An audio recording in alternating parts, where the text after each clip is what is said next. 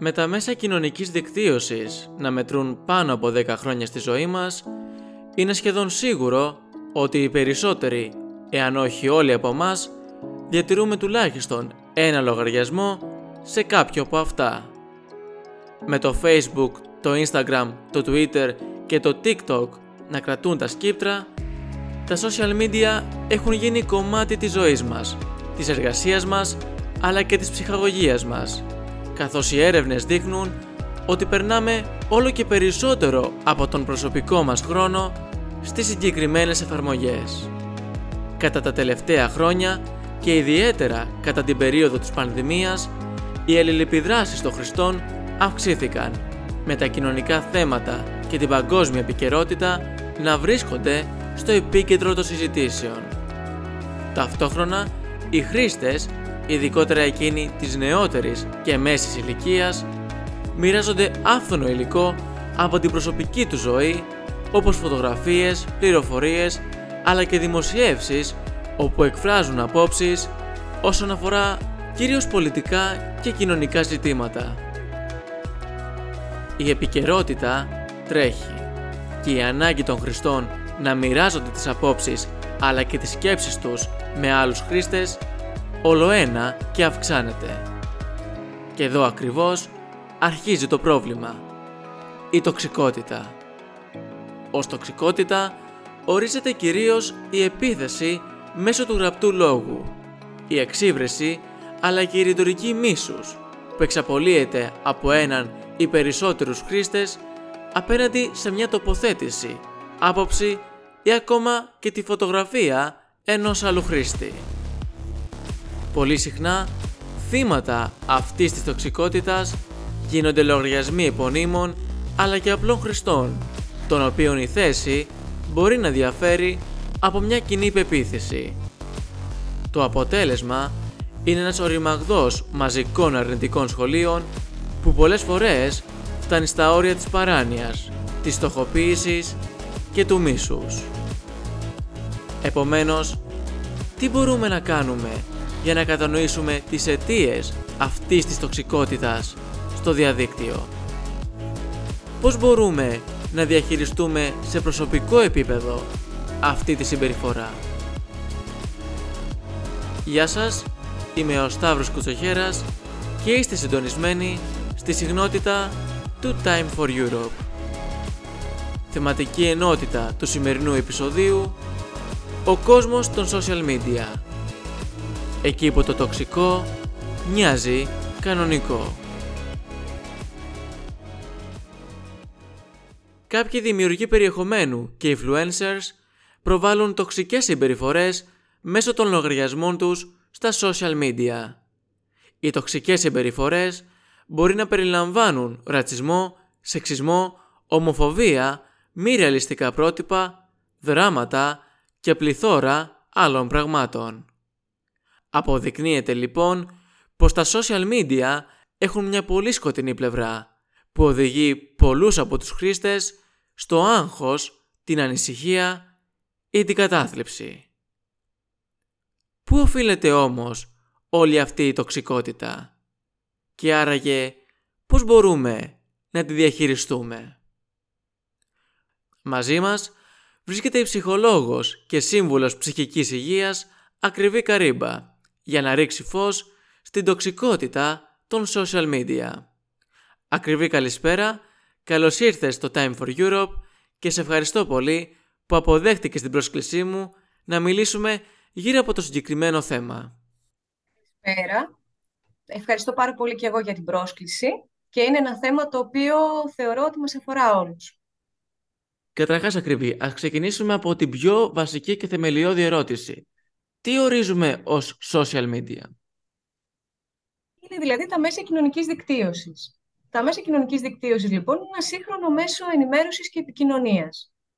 Μέσα από πλατφόρμες όπως το Facebook, το Twitter, το Instagram, το Snapchat και άλλα, οι άνθρωποι ενημερώνονται, αλληλοεπιδρούν, μοιράζονται πληροφορίες, μοιράζονται και γνώσεις, συζητούν και ανταλλάσσουν απόψεις. Με λίγα λόγια, ε, δικτυώνονται κοινωνικά.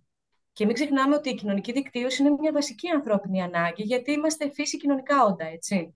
μιλάμε στο τηλέφωνο, αλληλογραφούμε ή τουλάχιστον αλληλογραφούσαμε μέχρι πριν από λίγα χρόνια προς social, τώρα όχι τόσο συχνά. Ε, πάντως όλο αυτό γίνεται για να επικοινωνήσουμε. Η διαφορά σήμερα είναι ότι η επικοινωνία μέσω των social δεν έχει ούτε χρονικούς, ούτε γεωγραφικούς και χωρικούς περιορισμούς. Και ένα δεύτερο είναι ότι οι πληροφορίες, οι γνώσεις μεταδίδονται με απίστευτες ταχύτητες. Αυτό είναι με λίγα λόγια τα social media. Μου άρεσε πάρα πολύ η διάσταση που έδωσες αναφορικά με την ανάγκη του ανθρώπου να επικοινωνεί. Είμαστε δηλαδή κοινωνικά όντα. Για ποιο λόγο όμως προτιμούμε τόσο πολύ και ως ένα βαθμό εθιζόμαστε στα social media; Θα απαντήσω γιατί είναι άμεσα. Αυτό μου βγαίνει. Είναι δηλαδή η πρώτη απάντηση που έρχεται νομίζω στο, στους περισσότερους ανθρώπους. Τα προτιμούμε γιατί είναι άμεσα. Γιατί αυτό είναι και το κύριο χαρακτηριστικό τους, έτσι. Γιατί σε, σε χρόνο άμεσο μαθαίνουμε τι γίνεται σχεδόν σε όλα τα σημεία της γης. Σε πραγματικό χρόνο. Γιατί επικοινωνούμε με ανθρώπους πάλι σχεδόν από όλο τον κόσμο. Επίσης, αλληλοεπιδρούμε άμεσα. Ανεβάζουμε φωτογραφίες, ανεβάζουμε βίντεο, δεχόμαστε σχόλια, ε, δεχόμαστε απόψεις, ανταλλάσσουμε απόψεις. Και δεχόμαστε και like, έτσι κάνουμε like. Και επειδή το αναφέρουμε αυτό με τα like, θα ήθελα να πω ότι οι έρευνες έχουν δείξει ότι και απαντώ στο για, το, για ποιο λόγο σε ένα βαθμό εθιζόμαστε στα social, έτσι. Έρευνες λοιπόν έχουν δείξει ότι όταν λαμβάνουμε ένα like, ενεργοποιείται στο, στον εγκέφαλο το σύστημα επιβράβευσης. Είναι ένα σύστημα που λέγεται σύστημα επιβράβευσης. Και επίσης εκρίνεται ντοπαμίνη. Η ντοπαμίνη είναι ένας νευροδιαβιβαστής, ο νευροδιαβιβαστής της εφορίας.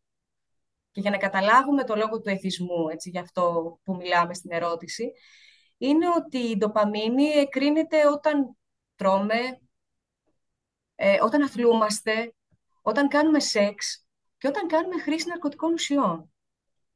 Άρα λοιπόν κάθε τι που μας δίνει επιβράβευση ή παράγεται ντοπαμίνη και έχουμε φορεία, έχουμε την τάση, πάλι την έμφυτη, να το επαναλαμβάνουμε για να παίρνουμε περισσότερη επιβράβευση, περισσότερη εφορία και όλο αυτό γίνεται σιγά σιγά, μπορεί, όχι σιγά σιγά, μπορεί να γίνει ως ένα βαθμό και εθιστικό.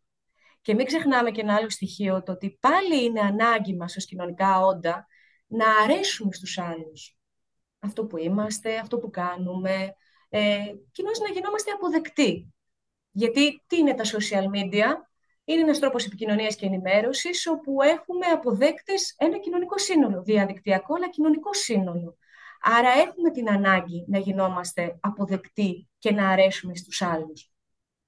Αυτό είναι ένα κομμάτι πολύ σημαντικό για ποιο λόγο τα προτιμάμε τόσο πολύ και ως ένα βαθμό μπορεί και το βλέπουμε καθημερινά, γιατί τόσες έρευνες γίνονται, μπορούν να γίνουν εθιστικά τα social media. Άρα βλέπουμε λοιπόν ότι όπως και οι άνθρωποι, έτσι και τα social media έχουν μια θετική και μια αρνητική πλευρά. Ποια είναι λοιπόν αυτά τα στοιχεία που χαρακτηρίζουν τη θετική και την αρνητική πλευρά; Και οι θετικές πτυχές και οι αρνητικές πτυχές στα social media είναι εξίσου σημαντικές. Ένα από τα θετικά που μου έρχεται πρώτα τώρα στο μυαλό όσον αφορά τα, τα θετικά στοιχεία, τις θετικές πτυχές των social media, είναι πως όταν πρωτοξεκίνησαν, που είναι και σχετικά πρόσφατα, ε, έδωσαν την ευκαιρία σε ανθρώπους ε, να βρουν ανθρώπους με τους οποίους είχαν να μιλήσουν να βρεθούν χρόνια. Είτε αυτοί ήταν συγγενείς, είτε ήταν συμμαθητές. Τώρα μιλάω, έτσι έχω και παραδείγματα δικά μου. Μπορώ να μιλήσω, αν μου επιτρέψεις και λίγο βιωματικά. Το ότι οι συμμαθητές, ναι, γιατί είμαι και σε μια γενιά που έχω μάθει και προς social πώ ήταν ε, και η επικοινωνία, αλλά το να βρίσκεις συμμαθητές από το δημοτικό, από το γυμνάσιο, μέσα από τα social media, να σου δίνει αυτή η δυνατότητα, είναι από μόνο του πολύ σημαντικό και πολύ θετικό. Ένα από τα πρώτα που μου έρχεται δηλαδή στο μυαλό, το ότι βρίσκεις ανθρώπους ξανά, τους οποίους έχεις να τους δεις χρόνια τι κάνουν, πώς είναι, αν είναι καλά και, να, και ενδεχομένως να αποκτήσεις ξανά σχέση και επαφή μαζί τους. Αυτό από μόνο του είναι θετικό. Ένα από τα άλλα θετικά που για μένα είναι εξίσου σημαντικό είναι η δυνατότητα που δίνεται μέσα από τις διάφορες πλατφόρμες και τα εργαλεία των social για να προωθήσει κάποιος τη δουλειά του. Ένας επαγγελματίας. Δεν ξέρω αν συμφωνείς, είναι αρκετά σημαντικό.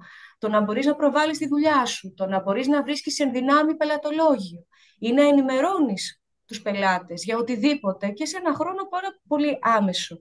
Ε, να διαφημίζεις, να την αναπτύξεις, είναι από μόνο του πάρα πολύ θετικό. Και επίσης, όπως είπαμε και πριν, η επικοινωνία, έτσι, που είναι βασικό κομμάτι των social media και βασική ανάγκη δικιά μας. Η επικοινωνία η οποία δεν έχει ούτε γεωγραφικούς, ε, ούτε τοπικούς περιορισμούς. Και ακόμα, ακόμα, για να πω την αλήθεια, η δυνατότητα το να, να μιλάς με ανθρώπους που δεν είναι απαραίτητο να τους γνωρίζεις, γιατί είναι διαδικτυακοί, έτσι, φίλοι. Δεν, δεν είναι ανάγκη να τους γνωρίζεις προσωπικά.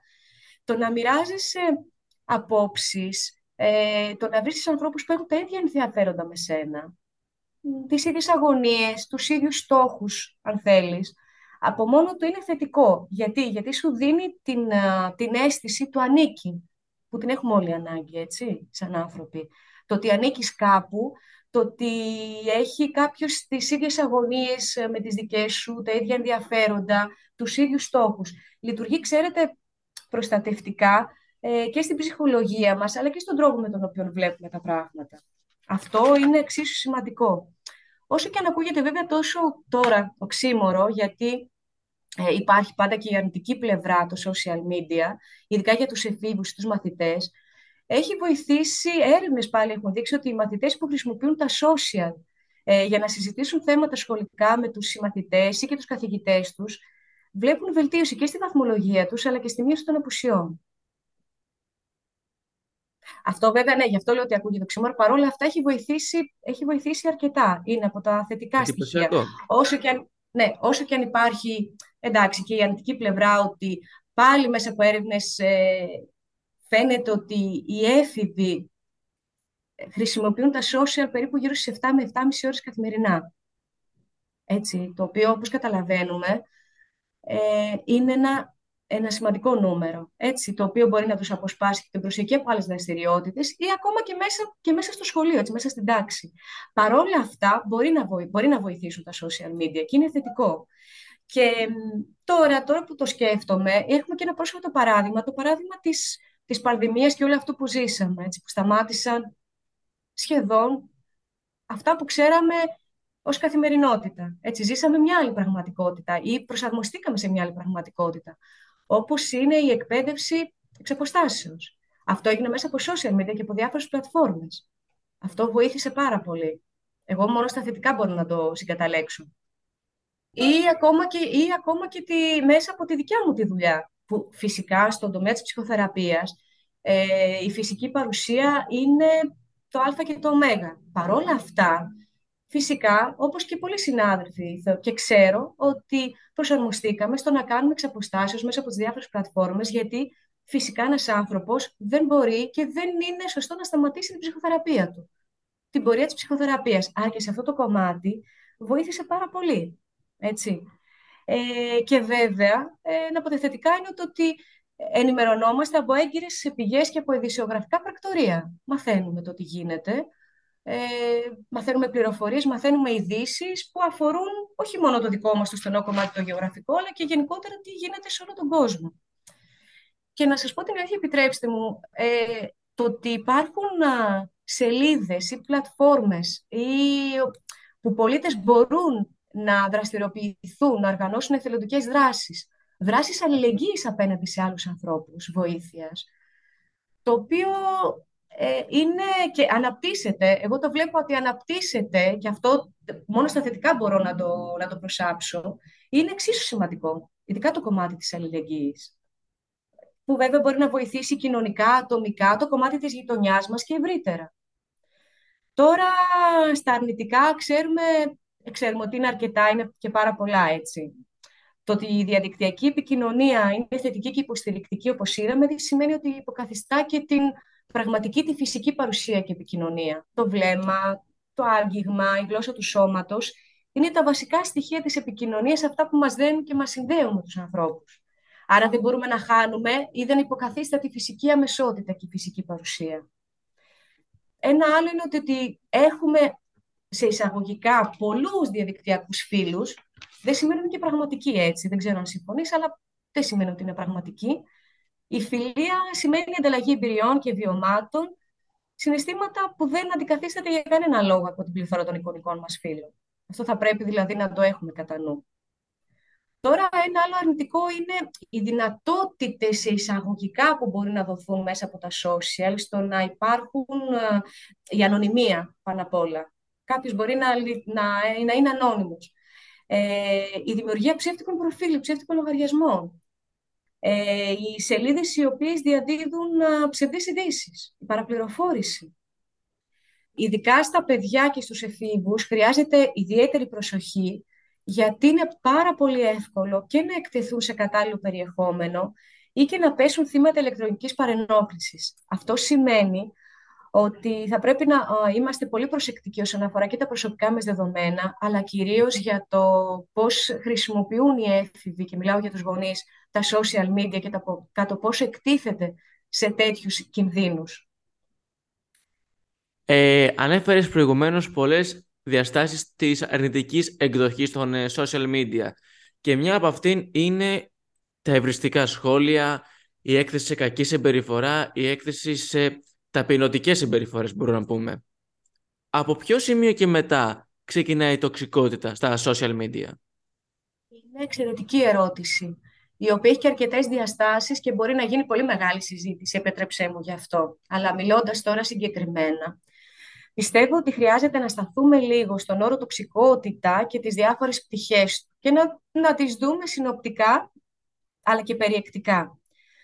Κοίταξε, με την απόλυτη έννοια του όρου τοξικότητα σημαίνει ενέργειες που περιλαμβάνουν υβριστικό λόγο, χιδεότητα, κακοποιητικά, κακοποιητική λεκτική συμπεριφορά, ομοφοβικά σχόλια, ρατσιστικά σχόλια, όλα αυτά που ονομάζουμε λοιπόν η ρητορική μίσους. Έτσι ονομάζεται αυτό, ονομάζεται ρητορική μίσους. Έτσι, για παράδειγμα, μια θέση μας, μια άποψή μας μπορεί στα social media να στοχοποιηθεί, να προκαλέσει τοξικότητα που μπορεί να, να ξεκινήσει από τα αρνητικά σχόλια και να φτάσει ως τη ρητορική μίσους και στον εκφοβισμό ή ακόμα και στις απειλές. Αν μου επιτρέπεις εδώ, θα μπορούσαμε να πούμε δύο λόγια για το τι, τι είναι αυτό, ας πούμε, που γεννά αυτή την τοξική συμπεριφορά. Ο χώρος, όπως ξέρουμε, το social media ε, δίνει τη δυνατότητα επικοινωνίας σε εκατομμύρια ανθρώπους, έτσι, σε χιλιάδες ανθρώπους. Οι άνθρωποι αυτοί, και είναι λογικό, έχουν διαφορετικές απόψεις μεταξύ τους. Εύλογα. Υπάρχουν κάποιοι άνθρωποι ε, οι οποίοι η διαδικασία της κοινωνικοποίησής τους δεν έχει εξελιχθεί σωστά. Και τι εννοώ κοινωνικοποίηση; Κοινωνικοποίηση είναι μια διαδικασία που ξέρουμε που ξεκινάει από τα πρώτα χρόνια της ζωής και φτάνει μέχρι τα τελευταία χρόνια της ζωής ενός ανθρώπου. Και η κοινωνικοποίηση περιλαμβάνει με απλά λόγια και τις κοινωνικές αξίες, τα κοινωνικά πρότυπα, τους κοινωνικούς κανόνες και τον κοινωνικό έλεγχο. Ένας άνθρωπος που δεν έχει κοινωνικοποιηθεί σε εισαγωγικά σωστά, έχει λήψεις ερεθισμάτων και βιωματικών εμπειριών, που αυτά είναι στοιχεία που βοηθούν και στη διαλεκτικότητα και στην ανοιχτή σκέψη. Υπάρχει δηλαδή ένας εναλλακτικός, ανελαστικός, με συγχωρείς, τρόπος σκέψης, μονοδιάστατος και απόλυτος. Με αυτή την έννοια, ε, έχοντας λοιπόν αυτόν τον αναλαστικό τρόπο σκέψης, μπορεί εύκολα να οδηγηθεί και να βάλει αρνητικό πρόσημο, απριόρι, σε μια εικόνα, σε ένα πρόσωπο, σε μια κατάσταση και αυτό να γεννήσει μια τοξική συμπεριφορά και μια ρητορική μίσους. Αυτό θεωρείται μια πολύ σημαντική πτυχή της τοξικότητας. Τώρα, πάμε και στις άλλες πτυχές έτσι, της τοξικότητας θα μιλήσω, επέτρεψε μου πάλι, με, με ερωτήματα. Έτσι, με, με ερωτήματα. Πόσο υγιές, ας πούμε, είναι όταν νιώθουμε ή νιώθουν κάποιοι την ανάγκη να προβάλλουν στα social media μια εξειδανικευμένη εικόνα του εαυτού τους. Τη ζωή τους, των προσωπικών τους στιγμών. Τι ανάγκες καλύπτει; Και αλήθεια τις καλύπτει; Εντάξει, η απάντηση θεωρώ ότι είναι αυτονόητη, έτσι. Και βέβαια υπάρχει και η τάση να συγκρίνουμε τους εαυτούς μας με τους άλλους. Αυτό πάντα το κάνουμε. Άρα ε, είναι, και, είναι πάλι εύκολο, συγκρίνοντας με τέτοιες εξιδανικευμένες εκδοχές, να φτάσουμε σε σημείο να υποτιμήσουμε τη δική μας εικόνα, το δικό μας εαυτό, τη δική μας καθημερινότητα, τη δική μας ζωή. Και δεν αναρωτιόμαστε ότι, οκ, αυτό που βλέπω ε, είναι τι, είναι πραγματικό, πόσο εξιδανικευμένο είναι; Είναι ωραία ερωτήματα που μπορούμε να κάνουμε στον εαυτό μας. Ε, και πάλι θα τονίσω τους εφήβους οι οποίοι βρίσκονται σε μια διαδικασία ανάπτυξης. Είναι πάρα πολύ εύκολο να πέσουν σε αυτή τη σύγκριση ότι ναι, κοίτα, ο άλλος είναι πολύ καλύτερος από εμένα. Περνάει πολύ καλύτερα.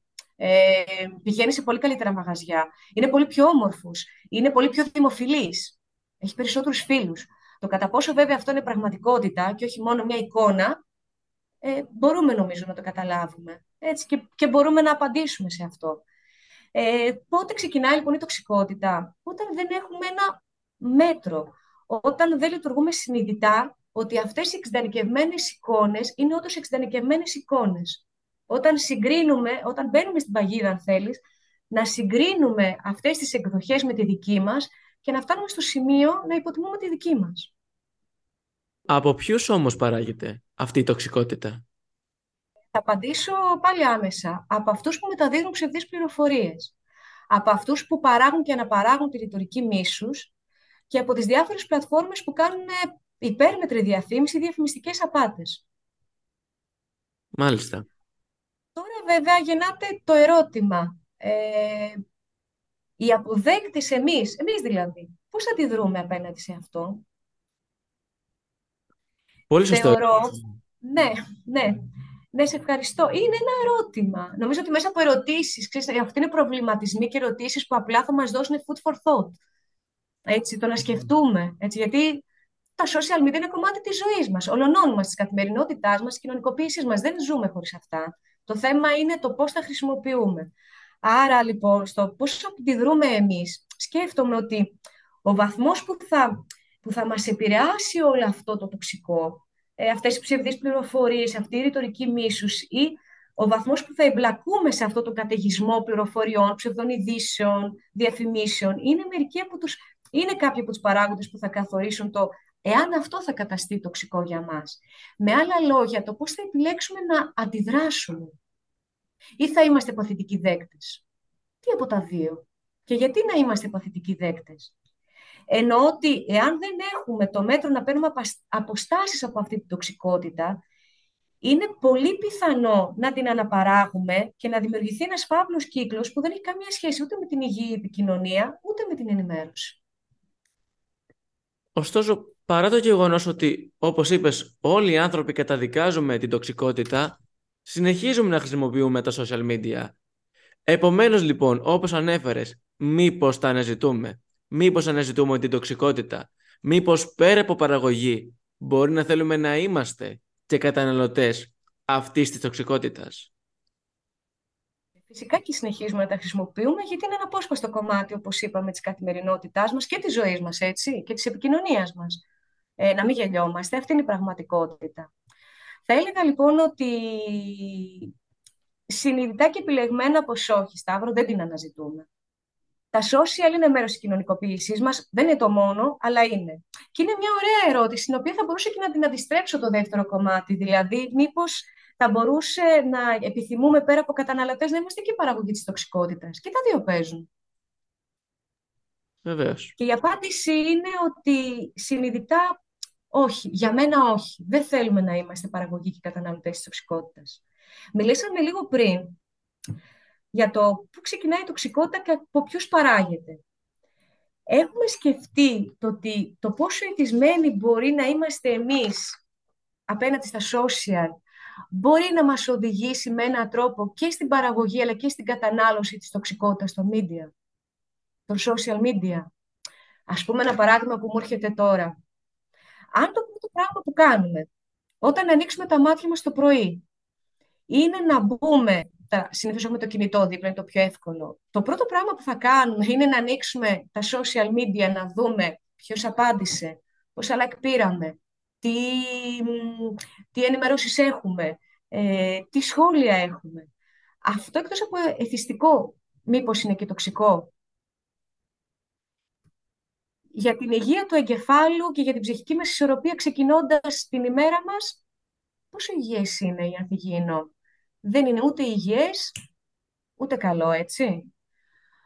Ας πούμε, παρακάτω, όταν κοινοποιούμε κάτι, όταν ανεβάζουμε κάτι, ένα βίντεο, ένα οτιδήποτε, μια ανάρτηση, και δεν λαμβάνουμε αρκετά like, πόσο στεναχωριόμαστε. Πόσο βλέπουμε τον εαυτό μας να ασχολείται με αυτό, να, σκρολ, να σκρολάρουμε, συγγνώμη, συνέχεια ε, τι πήραμε, πόσα πήραμε, γιατί έχει περάσει κάποια ώρα και δεν έχουμε πάρει πολλά like.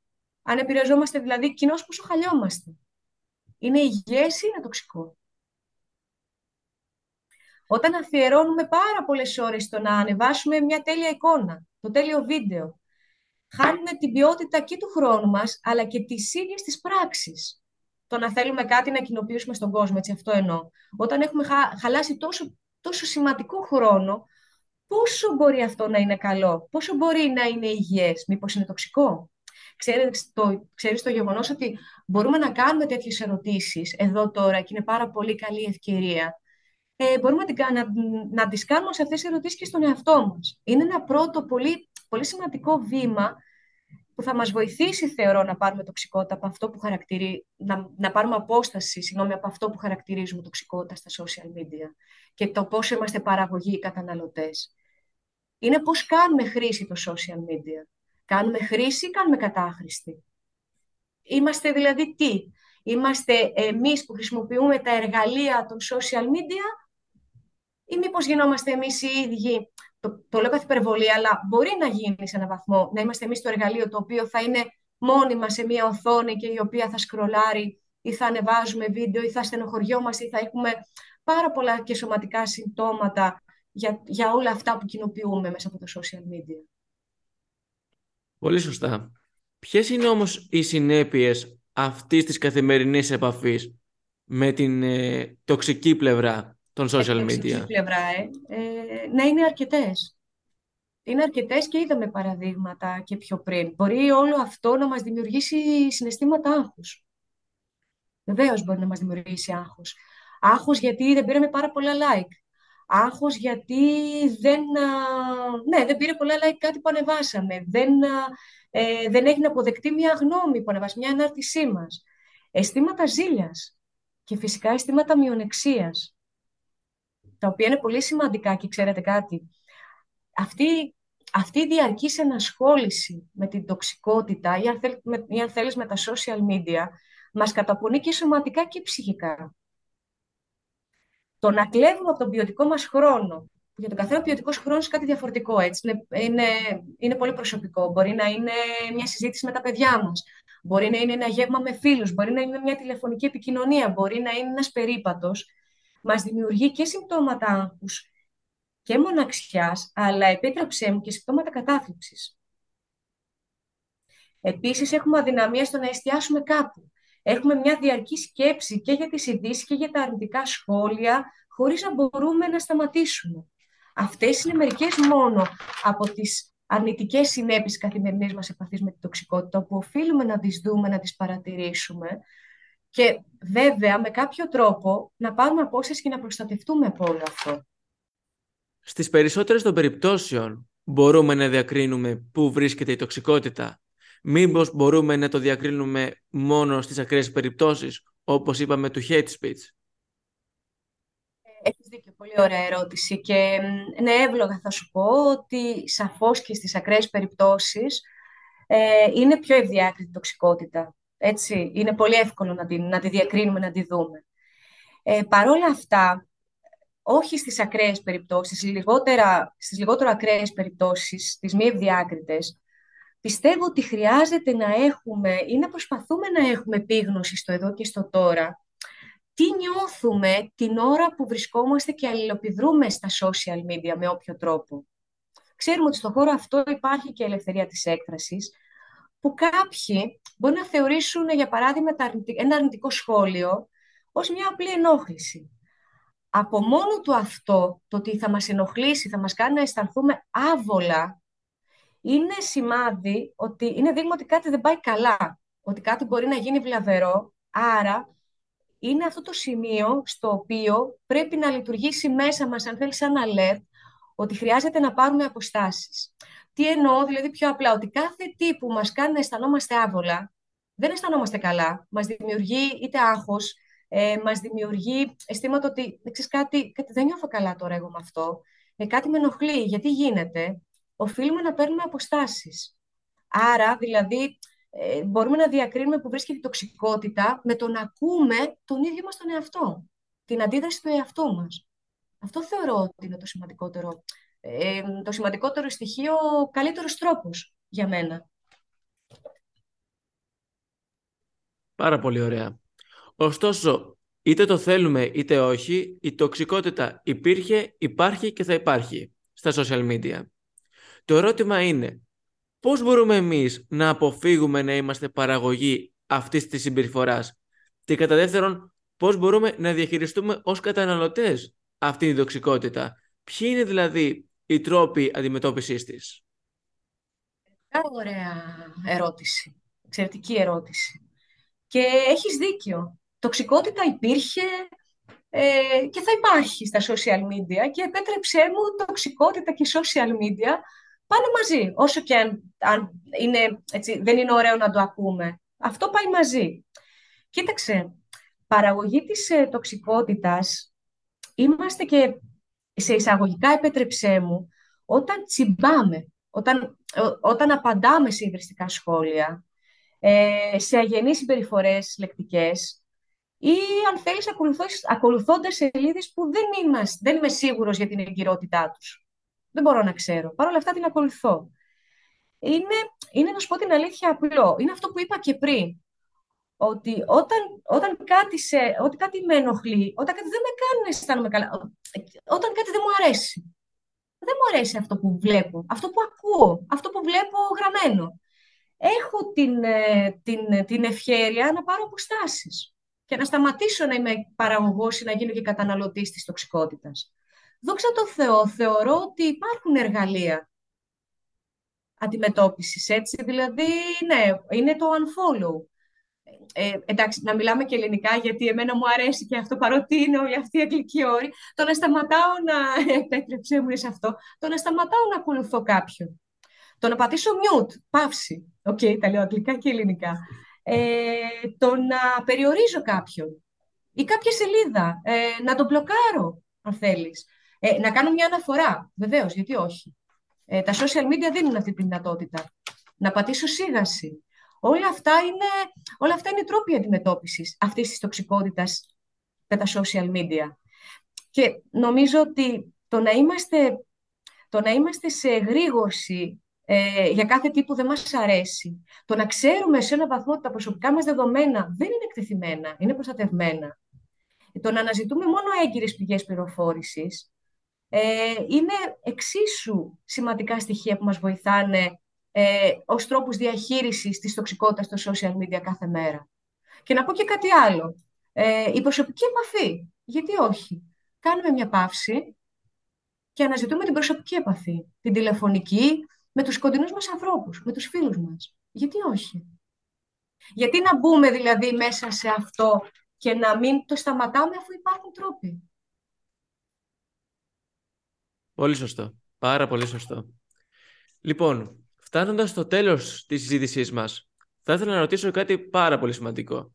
Θεωρείτε πως βαδίζουμε σε έναν διαδικτυακό κόσμο με λιγότερη ή περισσότερη τοξικότητα; Ενδιαφέρουσα ερώτηση, βέβαια. Ε, θεωρώ λοιπόν, κοίτα, θεωρώ ότι είναι στο χέρι μας για το που θα βαδίσουμε. Ή καλύτερα, είναι και στο χέρι μας και θα εξηγήσω τι εννοώ να, να δεχτούμε ε, ως πραγματικότητα βέβαια, καταρχήν ότι η τοξικότητα διαστρεβλώνει σε μεγάλο βαθμό και υποβαθμίζει τον υγιή ρόλο, γιατί έχουν και υγιή, υγιή ρόλο το social media, ως μέσα επικοινωνίας και ως μέσα πληροφόρησης. Για μένα πρώτον, λοιπόν, χρειάζεται ε, ανάληψη πρωτοβουλειών σε θεσμικό επίπεδο. Δηλαδή, ένας καλύτερος τρόπος θεσμικά για την προστασία των χρηστών και των δεδομένων τους υπάρχει, αλλά θα ήταν καλό να υπάρχει ένα, ένα καλύτερο θεσμικό πλαίσιο. Το δεύτερο είναι η ανάληψη πρωτοβουλειών ε, ενεργητικά και από εμάς τους ίδιους ως καταναλωτές. Το πρόβλημα, όπως είπαμε, δεν είναι η χρήση, αλλά η κατάχρηση των social media και αυτή η παθητική αποδοχή των όλων όσων συμβαίνουν. Αυτό θεωρώ ότι είναι το σημείο κλειδί. Αυτή η παθητικότητα. Ε, αυτή η παθητικότητα ε, μπορεί για μένα μόνο με ερωτήσεις προς τον εαυτό μας και ακούγοντας το πώς νιώθουμε, το τι είναι αυτό που βλέπουμε, μας αρέσει, δεν μας αρέσει. Είναι ένας τρόπος αντιμετώπισης και προστασίας. Όσο εμείς λοιπόν προστατεύουμε και τα δεδομένα μας και τις προσωπικές μας στιγμές, την ιδιωτικότητά μας, όσο αναζητούμε, προσωπική, όσο αναζητούμε και προσωπική επαφή και σύνδεση με τους ανθρώπους που αποτελούν το στενό μας κύκλο, ως φυσική παρουσία, και επίσης το να μην είμαστε, αυτό που είπα, παθητικοί δέκτες των πηγών που δημιουργούν τοξικότητα, τότε ναι, γιατί όχι να μην βαδίζουμε σε έναν διαδικτυακό κόσμο με λιγότερη τοξικότητα. Και αν θέλεις, θα, θα κλείσω λέγοντας ότι, ξέρετε κάτι, είναι πολύ ωραία όλα αυτά που είπαμε, αλλά είναι κάτι πιο απλοϊκό. Γιατί να μην μειώσουμε τις ώρες που χρησιμοποιούμε και αφιερώνουμε στα social media; Δεν είναι ένα ερώτημα. Πολύ σωστό ερώτημα. Η απάντηση αφορά βέβαια τον καθέναν μας, έτσι, ξεχωριστά. Φυσικά, φυσικά. Λοιπόν, σε ευχαριστώ πάρα πολύ για αυτή την πολύ ωραία συζήτηση. Και εγώ σε ευχαριστώ πάρα πολύ και χαρά μου και για την επιλογή σε ένα τόσο ενδιαφέρον και τόσο σημαντικό θέμα όπως είναι τα social media και η τοξικότητα. Και κάπου εδώ το σημερινό επεισόδιο έφτασε στο τέλος του και μας προβλημάτισε σχετικά με το πόσο συχνά ερχόμαστε αντιμέτωποι με μια τοξική συμπεριφορά στα social media. Μείνετε συντονισμένοι μέχρι το επόμενο Time for Europe. Και μην ξεχνάτε, πάντοτε είναι ώρα για Ευρώπη.